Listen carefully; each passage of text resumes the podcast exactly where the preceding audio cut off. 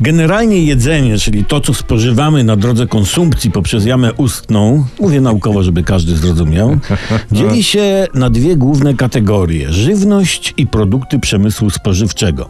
Kontrole inspekcji handlowej, właśnie opublikowano wyniki, ujawniły osiągnięcia właśnie przemysłu spożywczego. Jest parę osiągnięć, jest.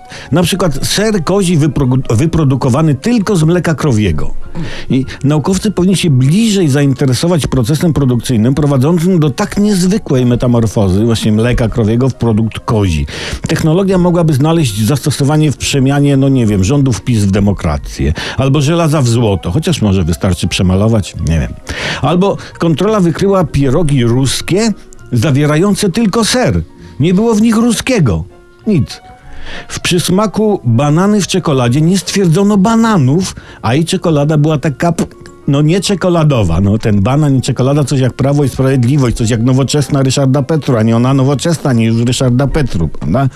W kiełbasie łowieckiej nie stwierdzono zadeklarowanej na opakowaniu dziczyzny. Łowiecka nazywała się dlatego, że ładowano do flaka, co udało się w okolicy złowić. Tam zbitą doniczkę, drżownicę, kawałek szczura, sznurek, stary kalosz stróża, no i takie tam. A we wszystkich produktach znaleziono kupę chemii. Jeśli prawdą jest, że jesteś tym, co jesz, to w większości, kochani, jesteśmy słodko spulchnionymi ulepszaczami smaku.